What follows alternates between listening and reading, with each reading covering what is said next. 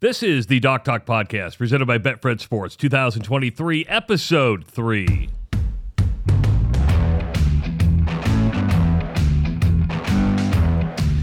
You know, Dr. Rob, I, I'm starting to think like we hit the big time. I, I know we hit the big time tonight. I mean, we've had Joe Moglia here, we've had your brother on, we've had Kyle DeBuse, Big Ten official, on. But tonight we have actually somebody within the Husker athletic department and who's who, who is in the program. in in the program and has gotten me to do something I've never done in my entire life. Doug Ewald, the e- associate executive or the executive associate, what is it? I believe it's uh, executive associate. Athletic, athletic director, director, CFO, better known as a bean counter, right? Correct. That's you you got have. a red The business N guy. on. I have I think Nebraska gear on. I think that technically is referred to as the Iron N. I have never in my life worn Husker gear ever, Ever? ever. Wait a second, Ever. for real? No, Because I've even lost a bet to you and worn a Hus- uh, a Hawkeye sweatshirt on on TV. I, I, I understand that.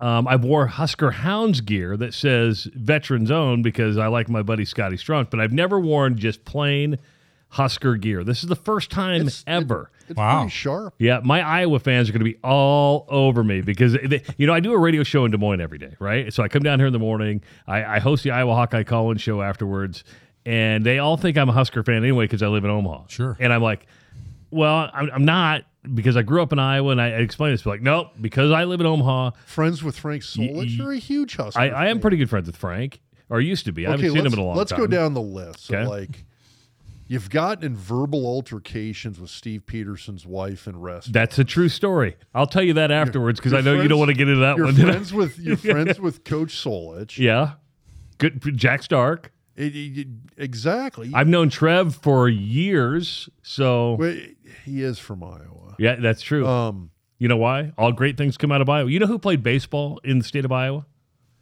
Doug Ewald, That's right. a proud Buena Vista. What, what's a, beaver. A beaver. yes, were you a Buena Vista guy? I was undergrad. Love it. So i- i- in tonight's like an old. I, I'm not going to give my exact address, but the, you're like in the neighborhood you grew up. with. Absolutely. Did it bring back a lot of Old- memories? Yeah, we're, we're driving down here. I'm telling Rob, hey, we're going to go right by Pius X. We're going right by my parents. We get to 66. You hang it right down here. You know, four or five blocks here at my house. You know, I didn't know you went to Pius because until my boss Bob Carlisle is doing some stuff for Pius, and he, he got like this uh, the, the this uh, alumni group. He goes, "Is that our Doug Ewald?" He goes, "Do, do I know Doug?" And I'm like, "I don't know." So he, he asked Yes. you, and he did not because Bob's a Pius the tenth guy too, and he didn't know you went to school Right. there. No. Did you know any of his brothers or anything like that? Um, I knew the name from that standpoint. I think they're a little before me there, but uh, Now, my son who's here, he went to prep. I'm going to ask you, how did you not end up at prep if you went to Pius the tenth? Uh, great question. Um, um, real simple answer. Played a lot of played Keystone Little League. Coach Olson. Uh, my parents moved out of the neighborhood, went to Northwest Omaha, and uh, that was- was the end of the story. said Coach Olson and all Yeah, of a sudden Bill I'm Olson, eh, yeah. I tell you what, Bill Northwest, Olson is the salt of the earth, man. There is not a greater Yeah. human being than Bill Olson. Did you play with Greg then? Uh, I was uh, four years ahead of Greg, so when I was leaving, he was just coming in. Okay. I didn't. I didn't know you were that old.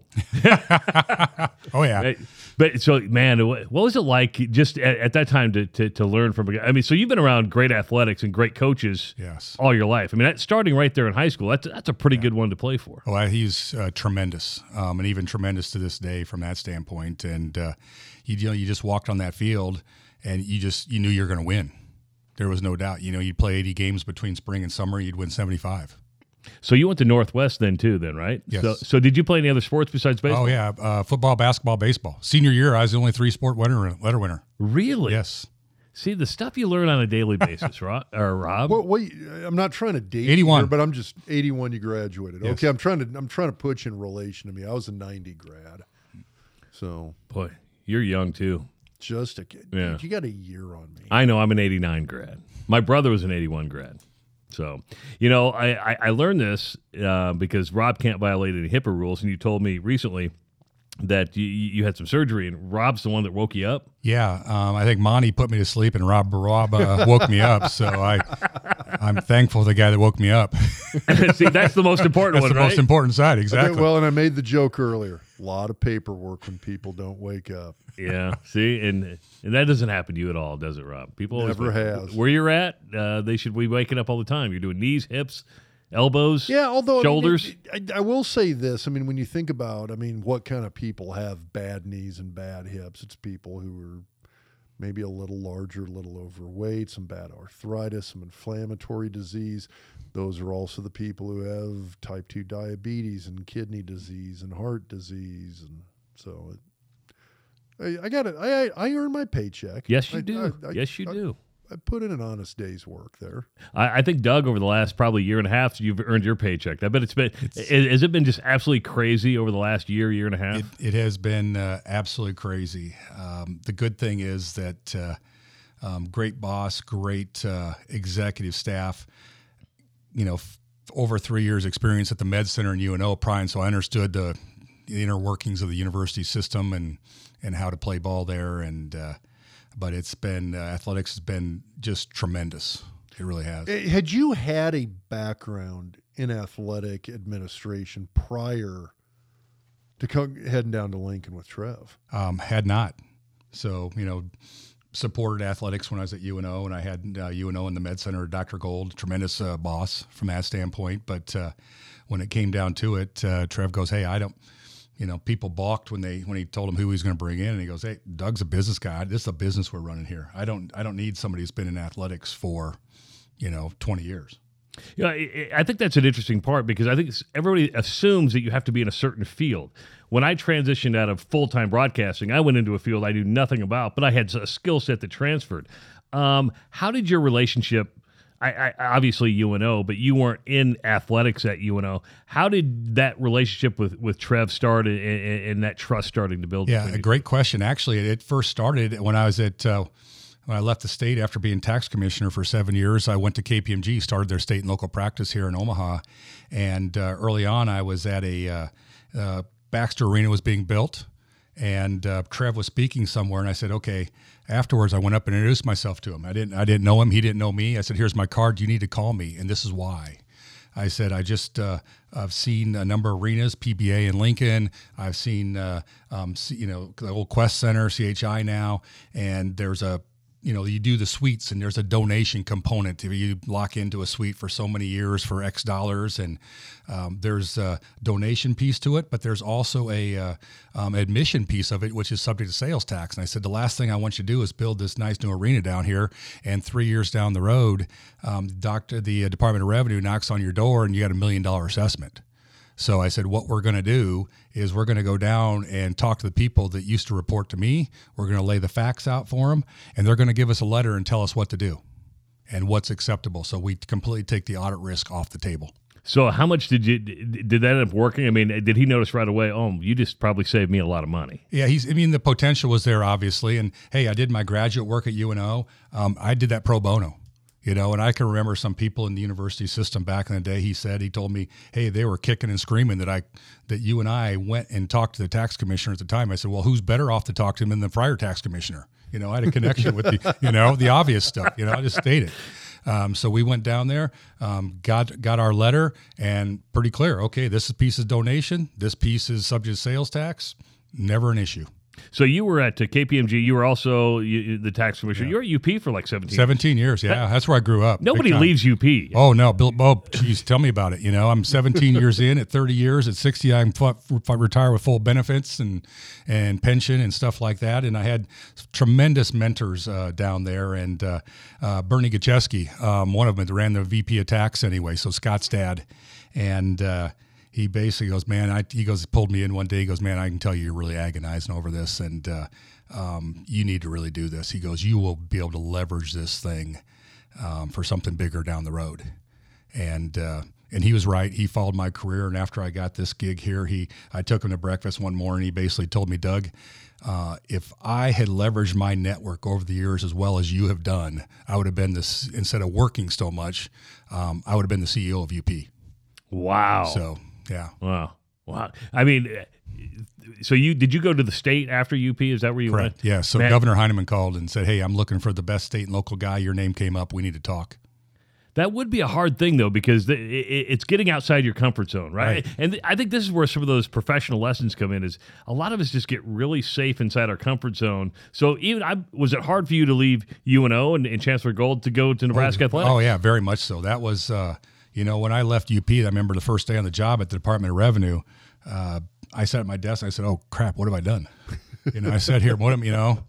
So I just, you know, you start picking it apart, and you, and you, we did a lot of really good things at the Department of Revenue. But then when I left UNO and the Med Center, it was that was a very difficult discussion with Dr. Gold because utmost respect for the man, just a great, um, great man to, to be around. And we had that relationship that hey, if something was going on, we'd call each other in the middle of the night if we needed something, or I, I didn't want to see him have him see something on the news in the morning that hey, one of our uh, units by the Med Center caught fire, everybody's safe, you know, and just to kind of give him a heads up. So, um, great relationship with him to this day, and and honestly, we're trying to do more at Husker Athletics with the Med Center.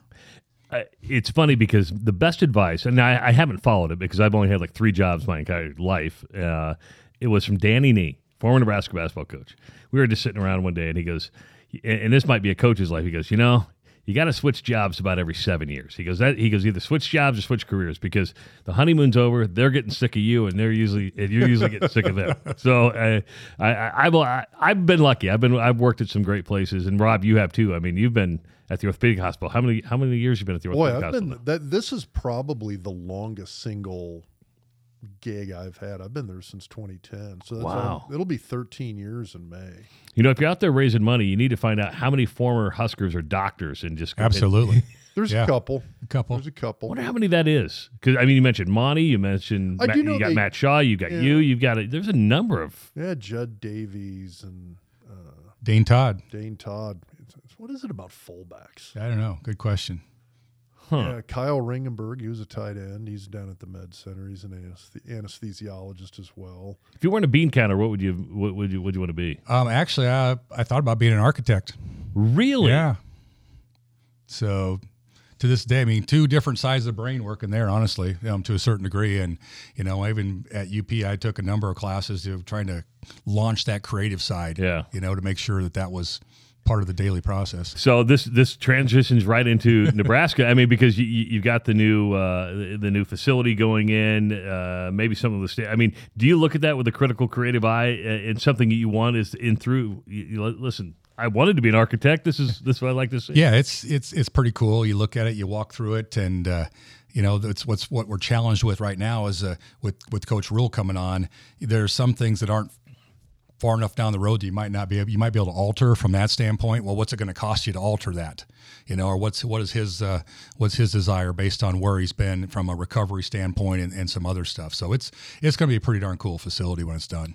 How much, you know, when you look at a facility like that, how much from a design or it just, I mean, a need standpoint, how much is it of it is a need for just pure recruiting versus, hey, here's what we need for the athletes in terms of actual functional training and facilities and eh, having a, a, place to get that done in this day and age versus just the, hey, we need something that recruits are going to be wowed by. Yeah, I mean, there's a there's a wow factor to that, and I think today, I mean, I've been down, Trev and I've been down on the second floor. I mean, I'm on the third floor north. We go down the second floor for where football's at, and I have in the last two months, I have never seen that area as activated and launched as in my prior 14 months that I was there from that standpoint. So these guys are these guys are getting after it. You know, if you asked us today um, if we'd build the go big again, I think it'd be a 50-50 deal because you think you got to have something, you know, for a certain wow factor, but do you need all of that? And where's that maybe money better off spent from that standpoint? And what I'm getting to ultimately here is, uh, you know, with NIL, um, you know, pay to play, you know, those type of things, honestly. Well, it, leads us right in. You just did the segue for us, Doug. You, should be a broadcaster, not a, not not an architect. You should have been a broadcaster. I, I mean, the the world's been turned upside down because you know Joe Moglia has been in here, and Joe Moglia is a former uh, CEO and chairman of the board of TD Ameritrade, um, former head coach at Coastal Carolina.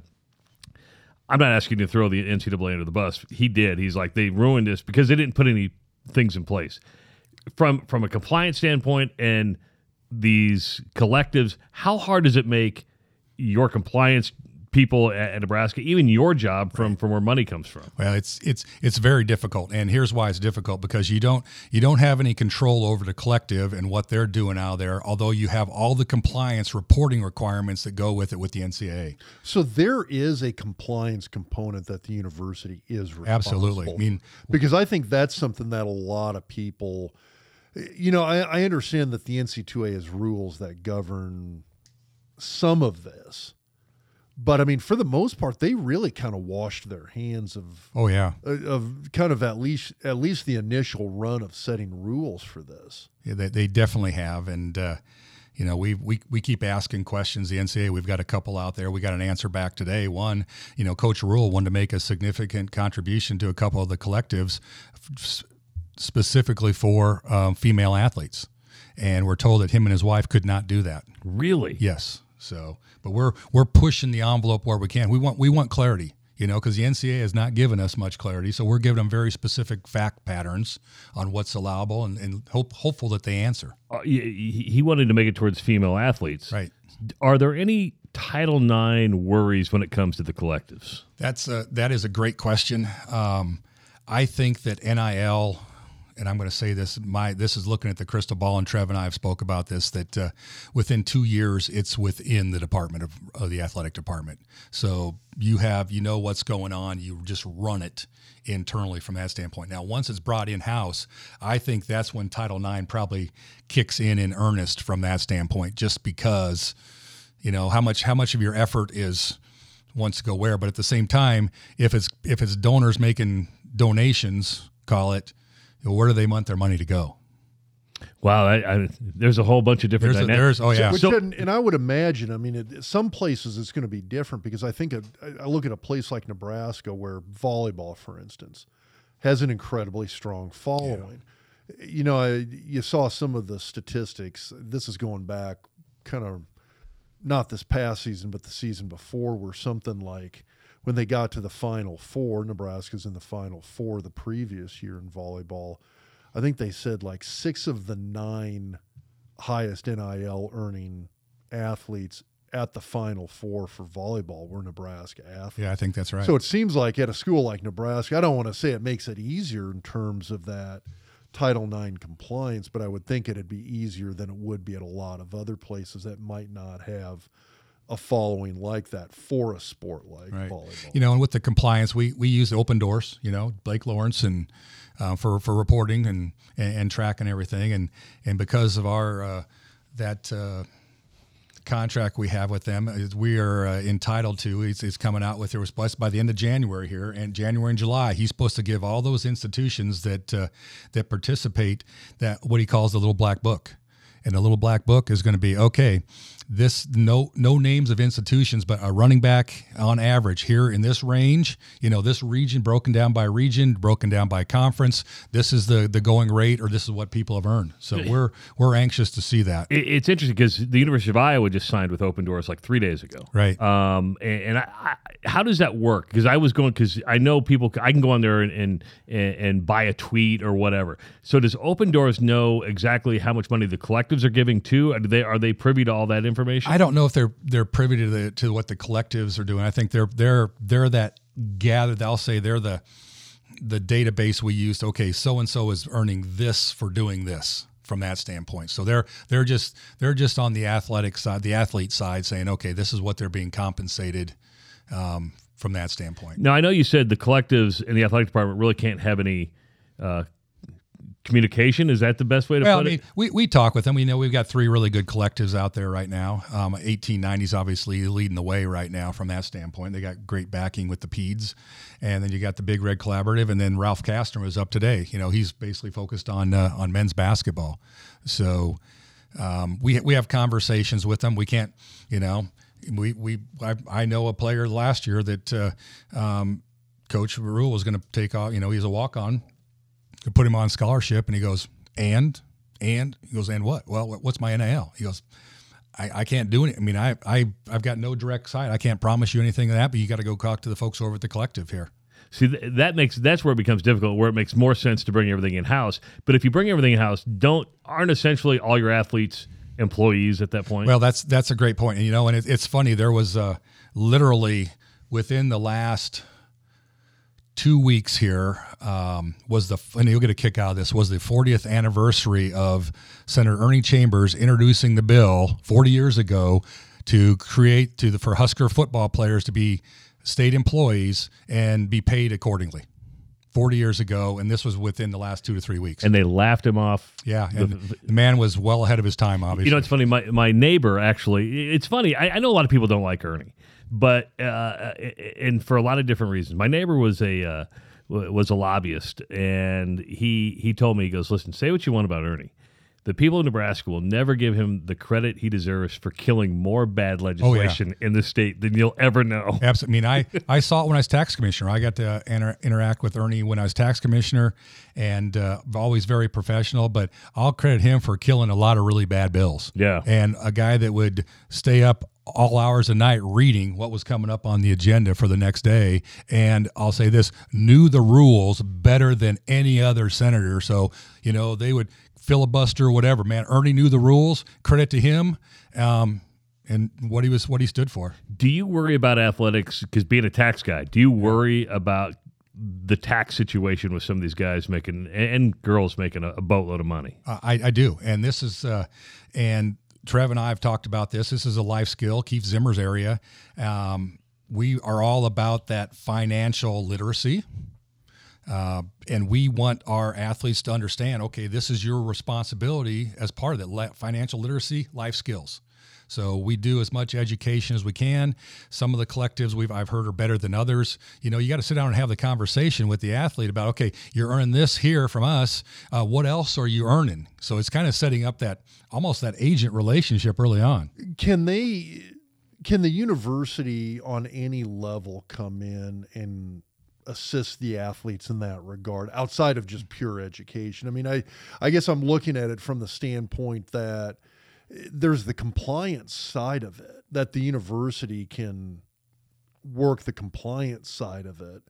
Can they help with the athletes themselves in terms of all right, hey, let's take a look at this. You're going to need to here's here's the tax liability you're going to be looking at. I think that in the College of Business, I think there's some GAs over there that can give some some advice.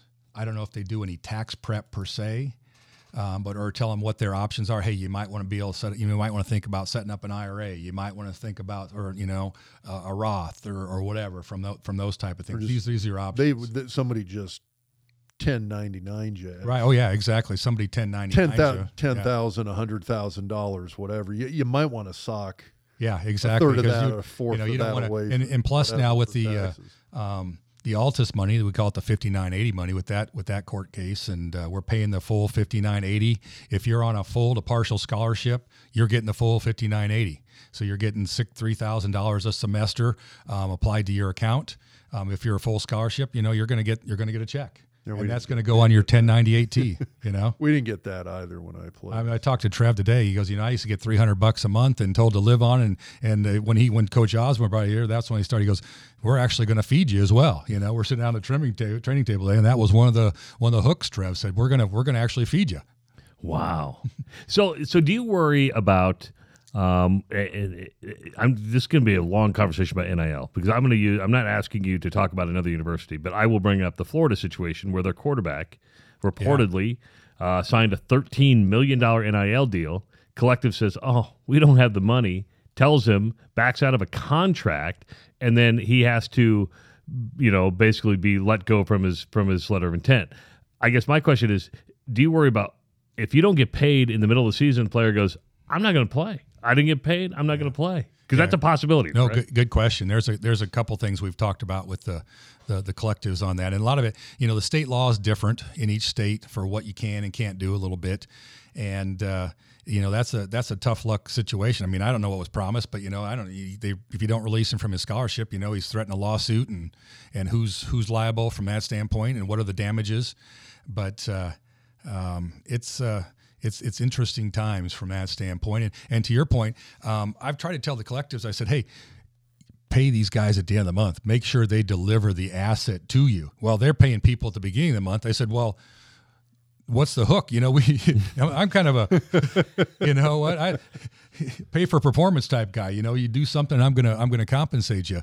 You know, we had a, uh, we had a situation here with the with the one collective that's not there anymore. That we go, we had all these open, open, uh, you know, spots, and I say open spots that okay, we so supposedly an athlete did this or that. There was like 59, 51 of them anyway. We were trying to clean up, and we, I believe, we got them all cleaned up. But I told our compliance group, I said, if somebody but then our compliance group heard that, well, the, the athletes didn't get paid.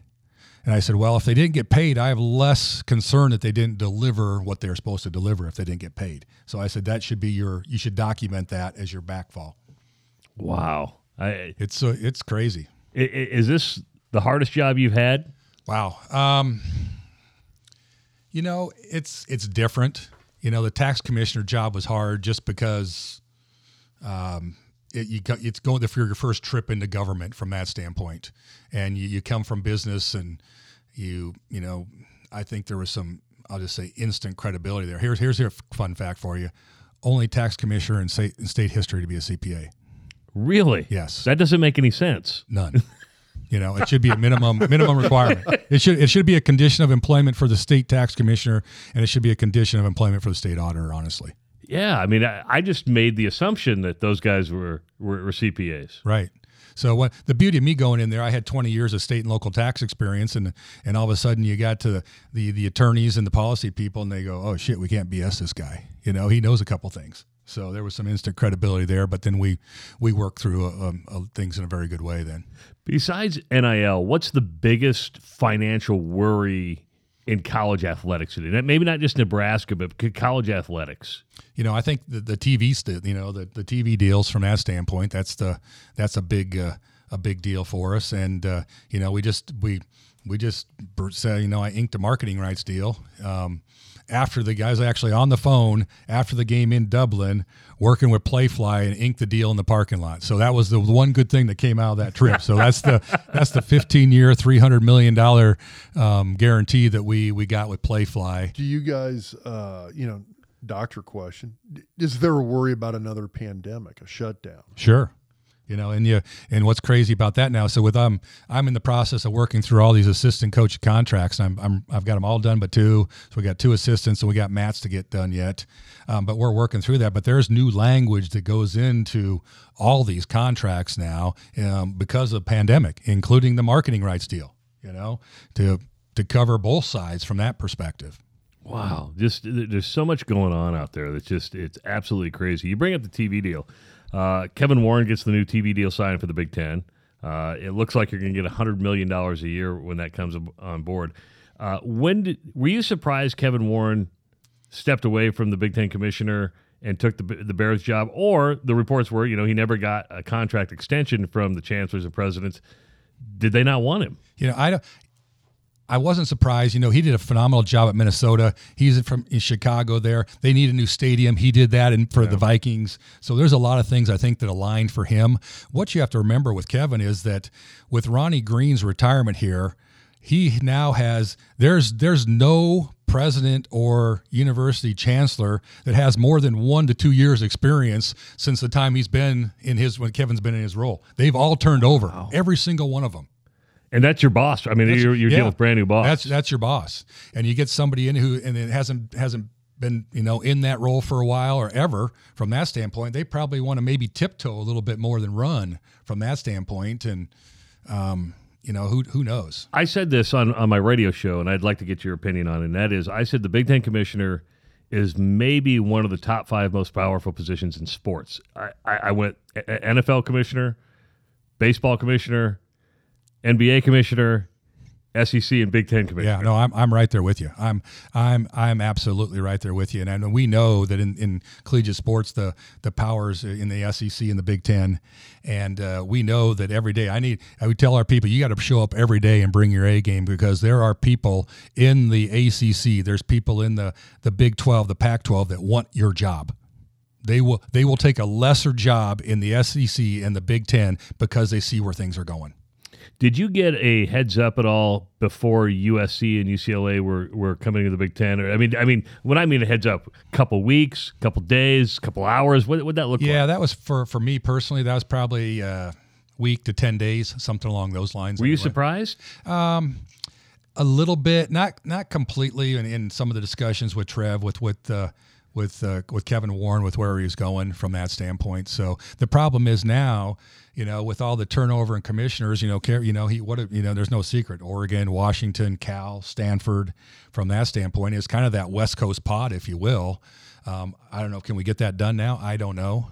Um, you know, if you look at uh, um, what the Big 12 did, their commissioner is a solid guy. I mean, I heard he's a, he's a smart dude. Um, Pac 12 is struggling a little bit. you, you know, go back to the Big Twelve, and I didn't mean to cut you off, Rob, but that that is a classic case of non-sports guy, entertainer guy, Yeah. B- totally different skill set, but maybe the right thing the Big Twelve needed. And didn't take him long to get that TV deal done Yeah. either once he got on board. Now, I was just thinking about when you're talking about people in the big, somebody will take a lower level position in the Big Ten just to get into the Big Ten or just to get into the SEC. I always had sort of this like half notion. So Ed Stewart and I were were teammates down in Lincoln, and I always thought, okay, someday Ed's going to become the the next commissioner of the Big Twelve conference, and then all of a sudden, out of the blue, he jumps over to USC to take essentially my understanding is like an associate athletic director's position there. And I think it was like the next month USC it, when it became kind of Crazy. yeah, public and I'm sitting there going like, yeah, Ed's getting Ed's going to the Big 10. You That's- know, so I now now I got the sneaky suspicion someday Ed's going to be the commission commissioner of the Big 10 conference. uh, well, may, Maybe. the job's the job's open. Yeah. You can apply. Um, what does that do? Say, say nobody else from the, the West Coast comes on, and it's just UCLA and USC and and no more additions. People talk about that travel. That's a long Yeah. travel. How much more? Ex- I'm sure you started analyzing it. I mean, from your from your basketball team, your football teams to y- you know everything. That that dynamic changes. you know, just from pre-pandemic levels, our our travel is up like 17%. Really. You know, the average ticket cost has gone from like 450 to like 510, something like that, just in that from from the pandemic itself. So, uh, you know, we're probably in a pretty good spot geographically where we're sitting. You know, from that standpoint, probably doesn't get any better. But you got Rutgers and Maryland. If they got to go to, you know, SC and UCLA, I mean, holy cow! I mean, especially volleyball and some of the other stuff here. That's that's a lot of time out of these student athletes' uh, um, life from that standpoint when they're doing that. Man, I, I I can't imagine with that because you know when I couldn't Virginia, imagine making five or six figures a year of NIL money. that's true. the world changed. but but I think I think if you talk to people at West Virginia when they joined the Big Twelve, it totally changed their their outlook. I don't think they like traveling as as much as you think they do. I mean, it's it's it, it's that hard on you. that wears on you. It does. It's- well, because I I did pro ball in New York. And I mean, we had games against the 49ers, against Seattle, and they would, the NFL was smart about it because they'd try and work the schedule where you'd you'd play a game at San Francisco, and then coming back you'd play the next week's game against the Phoenix Cardinals, and so we would just go from San Fran to Phoenix, stay the week in Phoenix, Sure. play the game. And I remember one run. I think we actually went. It was a Calif. I'm, I'm blanking on if it was San Diego or San Francisco, but we did a game in California. We stayed. At, then we just flew to Phoenix, stayed a week in Phoenix, played a game there. Flew down to Dallas the following week, stayed in Dallas, played against the Cowboys, and then back up. So I mean, you would do a run like that about once a year, but it was almost like ba- you hear about baseball teams that'll go on a yeah, three week road stand. We would do a two or three week road stand like that if we had one of those West Coast teams on our schedule. Wow. The NFL would try to work that because the travel that the coastal travel's brutal. If you've got a team that is out there, and I mean, I, it is. I mean, I'm thinking about what you're talking about with USC and UCLA. Nebraska's the that's kind of a little bit of a bitch trip from the West Coast. And How- what if you're Penn a- State? well, for- well, yeah. that's what I'm saying. From a sporting event, we're the westernmost team in the Big Ten Yeah. currently. Yeah, That's right. Well, and here we've talked about this. We want UCLA and USC. We want to play them in December in Lincoln. You know, you know, what you think about it. Yeah, Yeah. That would be fun. Although, I mean, anybody else in the Big Ten, any time of year is a good time to go to Pasadena. That's right. Yeah, that- You know, there's there's rumblings. I don't know if it happened. I think the Big Ten the Big Ten championship could move to the Rose Bowl eventually. You know, or rotate or something like that. That's a possibility I've heard. well, that actually would be kind of fun. I, I, I think that would keep because to me, and this is this is blasphemous to a lot of people's mind. I don't think it is to a lot of Nebraskans because they didn't grow up in the Big Ten. I, I grew up in Iowa, so I, I knew what the Rose Bowl meant to the Big Ten. More than the national champ. It, it did. I, I mean, when when I was hosting the Iowa Hawkeye Collins show the year they they were twelve and zero going to the Big Ten title game. I had people call the show saying they wanted them to lose to Michigan State because they wanted to go to the Rose Bowl instead of college football playoff. And I, I that, that really was hard for me to register in my mind. I go, do you know what you're saying? But the Rose Bowl meant that so much to people. But I think its luster is falling off just because of the college football playoff and everything. It's not the pack. It's fallen off all the, the Every the bowl has, system yeah. So I, I think if you put the the the Big Ten championship game out there, that would be a, a pretty pretty cool cool thing. Uh, so I, the possibilities are endless. I'm not gonna. I got to be careful how I ask this question because I'm not asking. To, I'm not going to ask you if you if, if there's going to be beer in Memorial Stadium. But I'm going to ask you a financial. There's going to be beer at Memorial Stadium. I, will, I have asked Trev this question. He hasn't quite. But answered I want to know the financial side. Has it been the windfall, should we say, uh, at Pinnacle Bank Arena that a lot of people thought it was going to be? Well, I would say no so far, and primarily because we haven't had concessions adequately staffed. Okay. You know, I cut a went to the city. We cut a deal to, hey, we'll take. We only ask for 10 percent of the the beer sales, um, because everything else, honestly, when I look at what we're paying there, we have a pretty darn good gig at PBA. You know, we don't pay any rent. You know, and they, they you know, and you know, and That's a and pretty good deal. Well, and I and I know I've got a pretty good feeling what Creighton plays. Okay. Um, so I you start adding things up, and then it's like, okay, I'll if we can sell beer, alcohol there, I'll take ten percent, but I want two years worth of data on all your concessions. So that helps me when we go back to negotiate a little bit. And in this year's, the challenge has been just not having the st- the stands adequately staffed. So they've reached out to us. We reached out to them because here's the deal. This is what happens. Trev, the AD inbox, gets the email the next day saying, you know, I stood in line for 45 minutes and, and uh, didn't get my popcorn, or I did. I missed half the darn game. You know. Does that change though? If you change the venue, you, you're let's say you're doing the beer sales at Memorial Stadium, does that change in terms of the revenue kept, the revenue that you, you don't keep? Oh yeah, I, th- I think so. Um, you know, one of the one of the challenges we have right now, or one of the honest questions we need to um, ask ourselves. In the past, we'd always have, you know, Premier Catering. It, does. Do we use their alcohol license? Are we to the point? And I think we need to have the audience conversation with the Regents. Should the university have its own liquor license, and do all the education? and then for keep the keep the money that goes with it anyway. But obviously, you got the liability that goes with it. And I think here, I think regardless of whether you have an outside company, uh, concessionaire selling the alcohol or us, we still have the liability either way. See, and that's the thing. I think it's hard to separate from that liability. Right, I agree. Um, beer at baseball this year or not? No. Um, boy, I don't know what I want to say on this one. Um, we've tried. And, and it just popped in my head. I so Yeah. I, I didn't know if you know, was. we've um, the Regents keep asking. Um, we could have we got it, it was approved last year, and uh, I'll just say this. Uh, well, I'm just going to say it. Haymarket did not want to sell. Really? Yes. Okay. Well, I mean, I'm sure they have their reasons, but beer Well, and baseball go together. I mean, they're selling at the College World Series now, so I mean that's Well, exactly. They're they're selling there. They have the they have the uh, the, the taps are there. Obviously, um, I'm going to go out a little bit here because I've got a little latitude on this from Trev, but uh, um, it's uh, it's we're not where we want to be over there from that standpoint with Okay. with Haymarket. interesting. Yeah. I could follow up, but I, I won't. I, I, I,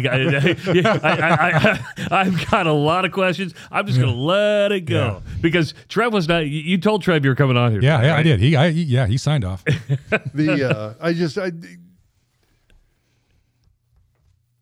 you know I think the alcohol sales thing. So one of the things I've been kind of one of the people that's sort of been beating that drum a little bit. I'm not saying I'm the, the voice of alcohol, but We drink a lot of beer on this podcast. we, we do drink a lot of beer on the podcast. You know, last year my my youngest daughter and I ended up going to the the Big Ten wrestling championships at PB. Yeah. And I think, if correct me if I'm wrong, that was kind of one of the trial. It was. of It was the alcohol it was the launch exactly. Um, and just from a crowd control standpoint, it, it was a great setting. The fans liked it. You had fans of, I mean, every team in the Big Ten that's got a wrestling team was there. So you got yeah. the Hawkeye fans sitting next to the the Penn State fans who they hate, and the Penn State fans are sitting next to the Husker fans they hate. And then there's the Purdue fans over there that nobody really cares about, despite the fact they got an okay wrestling team. And it, but everybody got along really well. It was, it looked like it worked. Yeah, it, it was it was a tremendous um, success from that standpoint. In fact, so much so that uh, um, the uh, Pinnacle Bank, City of Lincoln, cut us a check for forty thousand dollars that they didn't have to do when it was all said and done. Um, Tom Tom Lorenz, the the former general manager, but you know, bless his soul, passed away here unexpectedly here. Um, great uh, individual, and I I first started working with Tom when I was tax commissioner when PBA was being built and so uh, they put that in. And, and, and Travis, you'll you'll appreciate this. The uh, he sent me a uh, he he shot me a, a picture of that Saturday morning of the first uh, um, alcohol sales there at, at PBA at like uh, nine fifteen, and there was a couple alcohol a couple of Iowa fans who bought the al- bought the beers. See? Probably Busch Light too. oh, absolutely, yes. But I mean, that kind of goes back in my mind to the liability thing. Is that I mean, almost every study, and tell me if you've seen different different data, but almost pretty much every study that's ever been done that's looked at alcohol incidents at college sporting events when you're selling it in the facility, you tend to see a decrease in Yeah, yeah. alcohol related events. L- law enforcement will tell you, and Commissioner Schmattert, uh, former uh, Chief uh, um, Tom Warren, said, "Boy, if you can." You have a controlled. You don't have this binge drinking in, in, that takes place before. You'll have far less incidents if you're selling it at the venue from that standpoint. Um, and and and back to the PBA on alcohol for wrestling, the per cap per person he's normally average about six bucks a person for concessions. They thought it would double exactly what it did. Twelve bucks per person was the per cap when you, you- you know, alcohol. I, I think I think Creighton has been a good model over the last Yes, tremendous. really thirty years or twenty some years of, of selling out. And I think UNO can take a great credit here too. And the Regents took a chance to let the Mavs sell beer at hockey, which was crucial Yes. for that. Oh, to that's be cr- critical. Can't imagine going to a beer game, or a hockey game, and you know, and not having a beer. I guess. That's a Freudian I slip, know, right? exactly. there. That rings awfully true. So so so true. Uh, yeah, but yeah, I mean, it, it, it's it, it's it's a it's a work in progress. I mean, like some things just take time, but I, you're going to see it at Memorial Stadium someday. you'll- you know, right now it's the it's. Yeah, I'm going to say I'm just, I mean, it'll happen eventually. Um, you know, you got to get the infrastructure in place and the the stadium modernization committee that's uh, going on right now, and I think that we'll have a an architect or two probably announced actually next week. I'd be surprised. Um, if we don't, they had three the three finalists, and they've had uh, their chance in the in the sun here to to make their presentations anyway down in Lincoln. So um, I don't serve on that committee, so I don't have any inside knowledge, but. Uh, um, I think you'll have a, you'll, and then they're going to start, they're going to go and they're going to start making some some tours to some other uh, facilities to find out, hey, what can we do? What do we want to do? So my my only piece of advice is do not uh, tour Soldier Field. Do- Don't go look at the spaceship and see what they did on their renovation because it, it ruined Soldier Field and now they're going to build a new stadium. I, I do think that I, I understand. Maybe I think they're going to Notre Dame and I think they're going to Cubs um, because part of this as well, not just the stadium, it is the infrastructure and what you want to develop around the stadium. okay. Well, I mean, have you seen what Iowa State's going to do? Yeah. So Iowa State, Rob, Very you good. know Iowa State how because you played there. Uh, Marv Seiler just ran. Marv Seiler's still running. Marv the Seiler's still moment you running. said that, I, you played there, Oh, son of a. Uh, so, you, but you know where the stadium sits and where Hilton Coliseum is. Yes. I mean, really, when college football comes for for tailgate, it's one of the greatest parking lots ever for tailgate. It's set up perfectly. They're going to build like a CYTOWN. It, it's like this whole development of, of retail and mixed use. Yeah. To use in between Hilton Coliseum and and Jack Trice Stadium. And, and, and that stuff Which you're talking about seems kind of right? like the model for, Right. I mean, sports venues. I mean, when they built, well, now it's Schwab Field. Was it T? Yeah. TD Ameritrade now Schwab. it's Charles Schwab Field. Yeah. I mean, when they built that, I mean, a lot of the design concept around it was to build up that area of downtown Omaha. Correct me if I'm wrong. I, I, I guess my only question to that is, where do you do that in Lincoln? I, I mean, it's not like that stadium's in a great area. I, I shouldn't say great area, great place to, to expand anywhere. You know, when that stadium was built, you know, this is the hundredth anniversary. You know, and it was it was on part of the and it's, it's moved, you know, a little bit, but uh, um, you know, there was it was out there by itself, and then everything is kind of you know en- engulfed around it. So, you know, when I tell the attorneys, "Hey, we're going to go do some eminent domain," they just cringe um, from, from, that standpoint. But uh, I think we're we're thinking big with respect to do we need to close some streets around there? Do we need to go try to buy some property? Do we need to? I know the coaches. I mean, football coach Coach Rhule would like to see a uh, you know a, a dorm close by just for the the football players from that standpoint. So this is going to be a blasphemous question was there ever thought of let's build a new stadium? We had several people um, recommend there that we seriously consider that. Yes, just start over. But that's black. That, that would be yeah. weird. Oh yeah, that, would be really really weird. You're right. And then you got to think, well, where am I going to put it? Where do I put that at? The other question I'd have is, what do you do with Memorial Stadium? You demo it, and then the university puts some other academic building there. Right. You end up with some. Yeah. Yeah. Exactly. Or you or you leave a piece there like they did the old Rosenblatt there, you know, from that standpoint Yeah. to kind of Have you been to uh, uh, Doak Campbell Stadium, Florida State, before? I have not.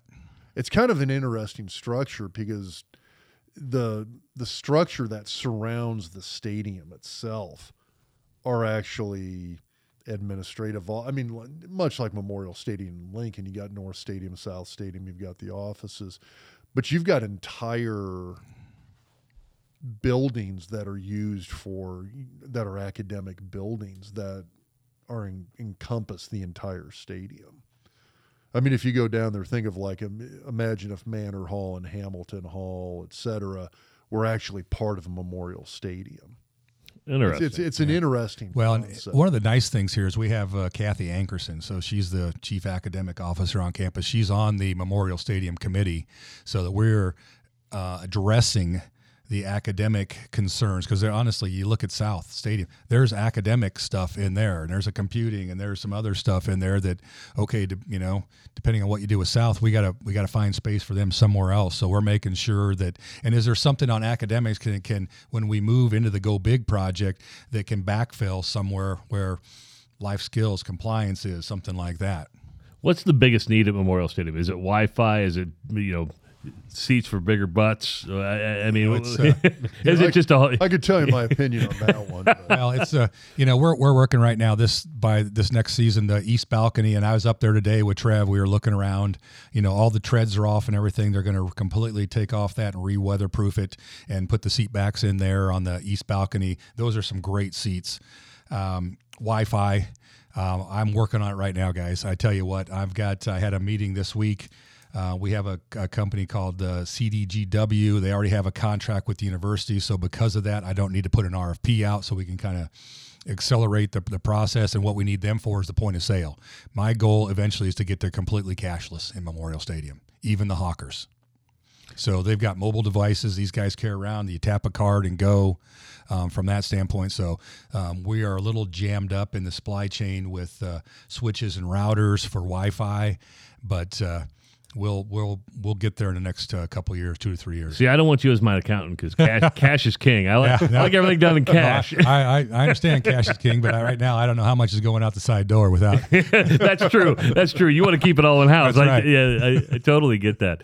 Um, biggest biggest problem facing athletics today is it going to be and what what happens with the Power Five with the Group of Five and and that whole dynamic? Because I, I I've always said the Power Five. They could all just leave if they want and, and, and not be part of the NCAA. I don't think that's a good move because Right. you don't want to deal with all the other academic stuff and the stuff that's set Yeah, place. think, but what's the biggest thing facing know, athletics? irregardless of what do you think of the NCAA, um, I think there's a you need to stay. There's some cohesiveness there that that makes sense. And uh, you know, Trev and I talk all the time about okay, we don't we don't necessarily need to be first. We just can't afford to be last. Uh, when you look at what's going on out there in the landscape, so we're you know keenly aware of what's going on. Uh, we have a great uh, um, partnership with Altius. I mean, I've hired them. They they know what's going on all the other campuses with NIL from that standpoint. So they have clients, you know, um, to do the same thing they do for us. Now they can tell us what the what's going on, what the best practices are. They you know they investigate and they do the state law check and, and that type of stuff or what's out there and available. But what I love about them is they don't reveal. They can't reveal to us, but they tell us what that landscape is. Who's doing not who's doing what, but what's going on out there from that standpoint. So you know it's you know is it the fear of the unknown. I don't know. I mean, we're not really we're not afraid of anything. You know, look at the you look at the bills that are that are introduced in California, the rev share to the uh, to the the employees out there. I know there's some schools that boy, we just got the we're going to close up if we got to do that, and and we figured well if it costs us forty million, it we'll we'll figure it out. You know, from that How predictable is NIL going to be going forward now? And, and I say that in the sense if you look at like every state having different laws that govern it. You just mentioned California and the revenue sharing. Is it something that is predictable, or is this truly going to continue to be a state by state basis mm, in, in, that regard? Because I, I look at Nebraska, and I always thought Nebraska was fairly, for a state with this population size, fairly well positioned from an NIL standpoint. But where do you see it going from here over the next? We're we're what a year and a half, eighteen months into this. Really, right? Two seasons, two football seasons. Yeah, but we're really only eighteen total months. It was what July of twenty. July of twenty or July of twenty one. Twenty one, wasn't it? Yeah, July of twenty one. That this that it. yeah, yeah, Dad, and that's when Trev started, July of twenty one. Yeah, so it was July of twenty one when. How'd you like to start your first job? Wow. And by the yeah, way, you yeah. can pay players right. now. Well, yeah, it's. I mean, it's. We've really only got a year and a half yeah. under our belt. That's not much time it's, in terms of predictive value. But where's NIL going? You know, on, on a big picture scale. You know, I think that, uh, like I said, if it eventually comes in house, or you know, or it goes away, and you're just in a pay to play type situation potentially, I think that. Uh, um, well, you know, you, as a former, you know, student athlete, I'm my the thing I struggle with with these athletes is, boy, I I have my schoolwork, I have my training and conditioning, and I got to play. When do I have time to go do all this other stuff to, you know, earn my NIL money? Do I really want to do that? Am I what's what's my my focus? I guess if I, I carve out time, if it's, it's if it's worth the financial. Um, you know reward obviously. And here's the other thing i struggle with is what i don't set the market. So who am i to say that that tweet isn't worth you know 400 bucks? You know i don't i'd make you know a bunch of autographs from that standpoint. So i don't set the market. You know it seems a little maybe upside down to me if they're if somebody's doing minimal or doing tweeting and you're getting 10 grand a month and you look at what we do well i said boy i could do that for 10 grand a month. You know so where's that where you know that that balance from that standpoint and and then it starts to detract from okay well, i'm here to play ball you know? do you ever i mean i know you mentioned that you mentioned that concept of eventually seeing it potentially come back where it's bring it under the umbrella of the school. Um, is that something that you think Nebraska would do, or is that something that you you think would happen maybe more on a national basis? Because it seems like that is something there would need to be some greater national legislation to have that take place, or the NC2A would have to come in and right. I would think have to try to reestablish control over this you know, for its members. Right. You know, the biggest advantage I see for having it internal, other than understanding what's going on and kind of making sure that the kids are executing on their their agreements and their contracts, is corporations today will give can give money to NIL to write it off as advertising or something, but the individual, me and you, okay, I want to give to a university, can I can take a charitable deduction for that.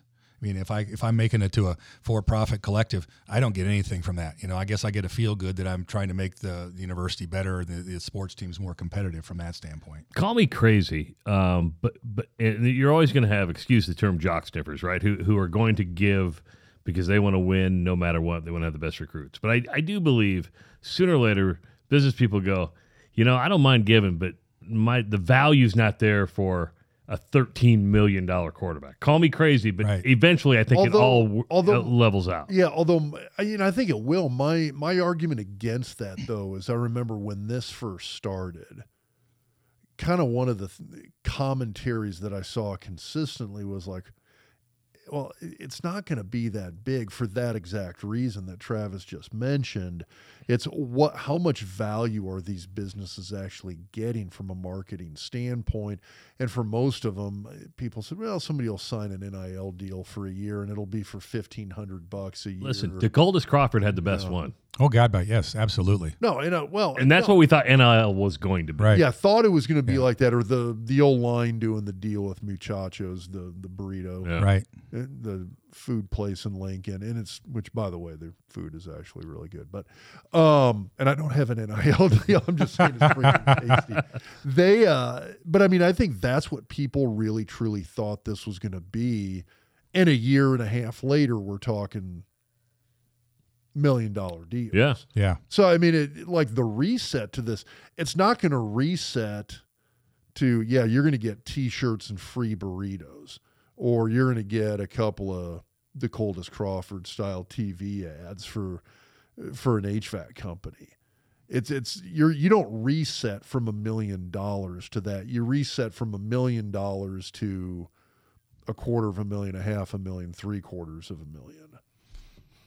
And you, you have to remember right now, Coach Rhule, when when he left college coach coaching, you know Baylor, NIL wasn't a thing. Yeah. You know, from that standpoint. So he comes here now, and I get the feeling he he hates it. But what he wants is he wants a pool of money, whatever that is. He wants the same thing for everybody. He wants eighty percent of the pie. Everybody gets like I don't know, twenty five hundred bucks a month, something like that. Well, And then the and then- Iowa model. and then you've got uh, um, the other twenty percent is for those key key players for you know you, you need to try to get.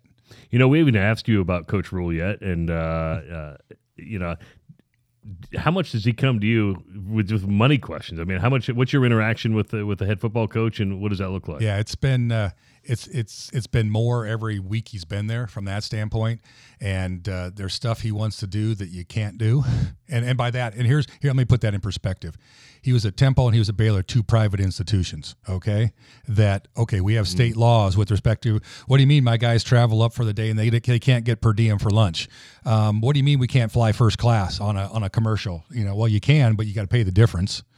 Um, so some of those things. So I've worked, been working with his uh, his chief of staff uh, a lot the last two weeks here. Susan uh, um, Elza, she's going to be really good. And I said, I'm not, I will allow. I'm, I'm going to. I'll give you everything I can give you within the rules from that standpoint. But you got to be my messenger. I'll, I'm glad to talk to whoever, but you got to help me message the coaches of why we can and can't do this from that You- standpoint. I never thought of that from a private school to a yeah. public school. Oh yeah. thing. It's a yeah. You know, and and here I am.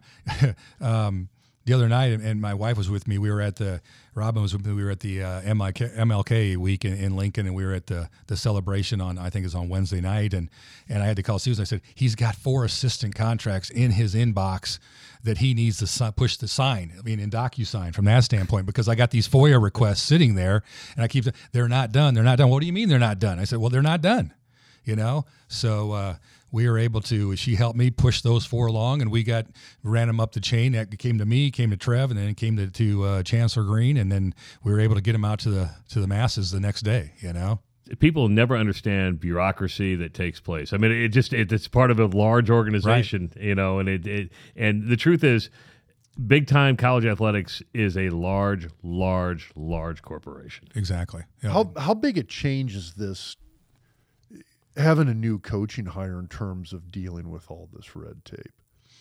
it's I mean, uh, because this is the first time since you, you and Trev have been on board in Lincoln that we've had. Well, has there been other coaching changes outside of uh, Nothing. outside of the football team? yeah, we I guess had- I'm thinking we back had here, men's but- golf, uh, but nothing, nothing significant, nothing like this. Nothing obvi- this yeah, size. Yeah, nothing this size. Wow. So it's a That's a Um, big change. It's a challenge, and we are. It's it, and and what's good about this is that, um, and Trev and I talk about this. Hey, he's Matt is going to push us. He's going to challenge us, and he and we're going to have to think a little bit differently about how we help him execute what he wants to execute within the rules. Yeah, So, I mean, it's it's that simple. and, and you should push him, and, and Yeah. he, you push. I mean, that, Yeah. that's a healthy Oh, relationship it's, within it's a healthy. I mean, I have professionally pushed back. I said, "No, coach, we can't do this because of this," and uh, he goes, "Okay." And, I, and, I, and as long as I tell him why, okay, he gets it from that standpoint. I, I just this just popped into my head. Boom, epiphany. How much reading of a rule book did you have to do over the last? I, I mean, because you just don't know this stuff, did, or did it help being the tax commissioner and all this? I mean, I'm just trying to figure out. You know, there, there's a mindset I think that go, that goes with it from from that standpoint. But you you lean on your compliance folks. Jamie Vaughn and his area are outstanding down there, and uh, you, you know you lean on them what we can and can't do. And there's a little bit you know fact checking from that standpoint. but I- but I would imagine to a degree. I mean, you, you despite being athletics, it's it's still a state institution. It's a huge business and a state institution. yeah, it's a it- business within a much larger business. Exactly. But I mean, it- you know, It doesn't take at- any taxpayer dollars, by the way. yeah, this. I know we've talked. yeah. I, people forget My- that my though. dad- all the Don't forget. time. oh yeah, My exactly. dad, my dad used to work for the university for years and for well, almost shy of forty years. So he was director of housing and. I said the athletic department and housing were the two departments that Those are the revenue gen- generally ran in the black. So, exactly. Yeah. um he uh no but it's uh i i would like to think coming from unmc and uno that i mean it, it's the same s- set of yeah. rules that you Yes. can Yeah. follow it's just these guys are working within a, a very i'm sure the dollars are larger Yes. but it's just Well, Med Center is pretty large, obviously, um, and the dollars are large. And here, hey, we're there to Trevin. We're there to get stuff done.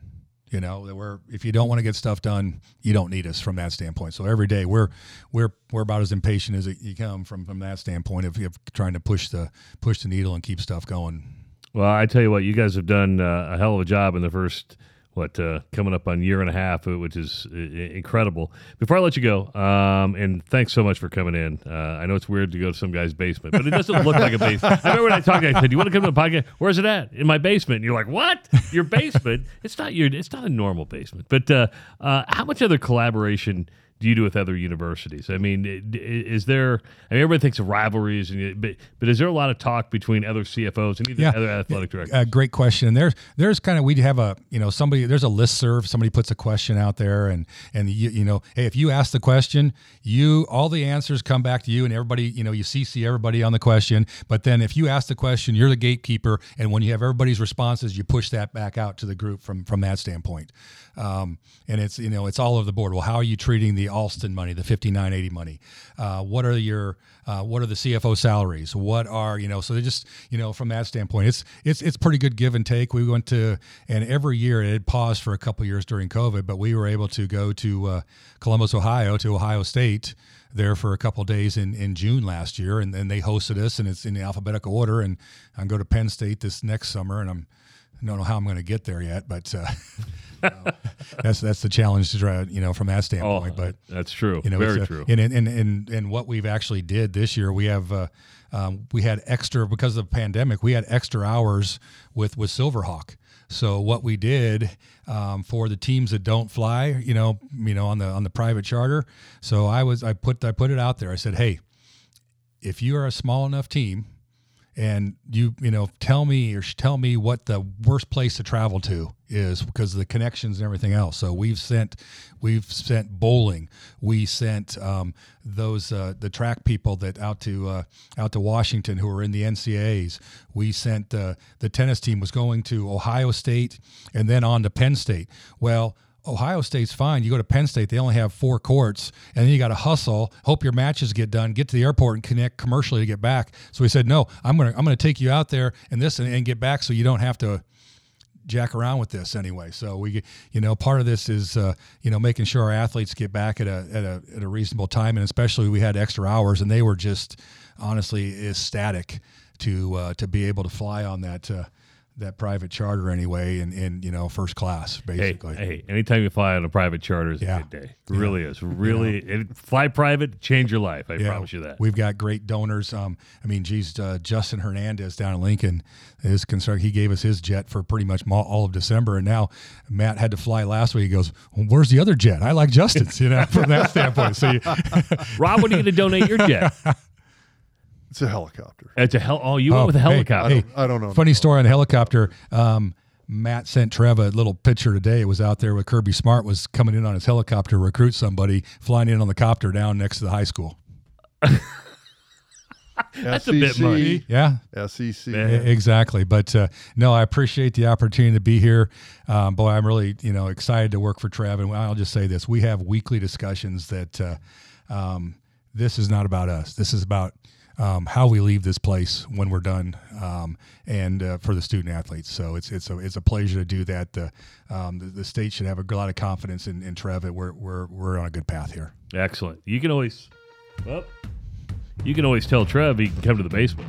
Yeah, exactly. Tell, I'll- tell Coach Rhule if he wants to I'll, come to hey, the I'll, basement. I'll, I'll try to get him here. I'm they I'm, I guarantee you. they You've need seen- to, they need to come to the big city every now and then, right? Yeah, you've seen Coach Rhule. I mean, Ed Foley. Holy cow, he, that dude's in every diner across the state. You cannot. I was going to say, I'm, I'm amazed. You can't keep up with the guy. I know. It's just. But It that's is- what you it is- want. Oh, that's what you fun. want. It's fun though. These guys are working Oh, hard. Coach I, I do goes, "Hey, appreciate. I want to be in that. every. I want to go to every county. I said, Coach, you know there's 93. He goes, I don't care. I want to go to all of them. Good stuff. Doug Ewald from the University of Nebraska Athletic Department. Thanks so much, Doug. Uh, Dr. Rob, I got good news for you. Brian Bennett has told me the, the Betfred Sportsbook is now open in Las Vegas. I saw. They're going to be taking I bets saw. for the Super Bowl, which is really, really cool. So if you ever go down to Las Vegas, uh, check out the Virgin Hotel. Um, that's the one owned by Richard Branson, pretty famous rich dude. Um, and the Betfred Sportsbook is open now in Las Vegas. For Dr. Rob Zatechka, Doug Ewald, I'm Travis Justice. We'll talk to you next time on the Doc Talk podcast presented by Betfred Sports.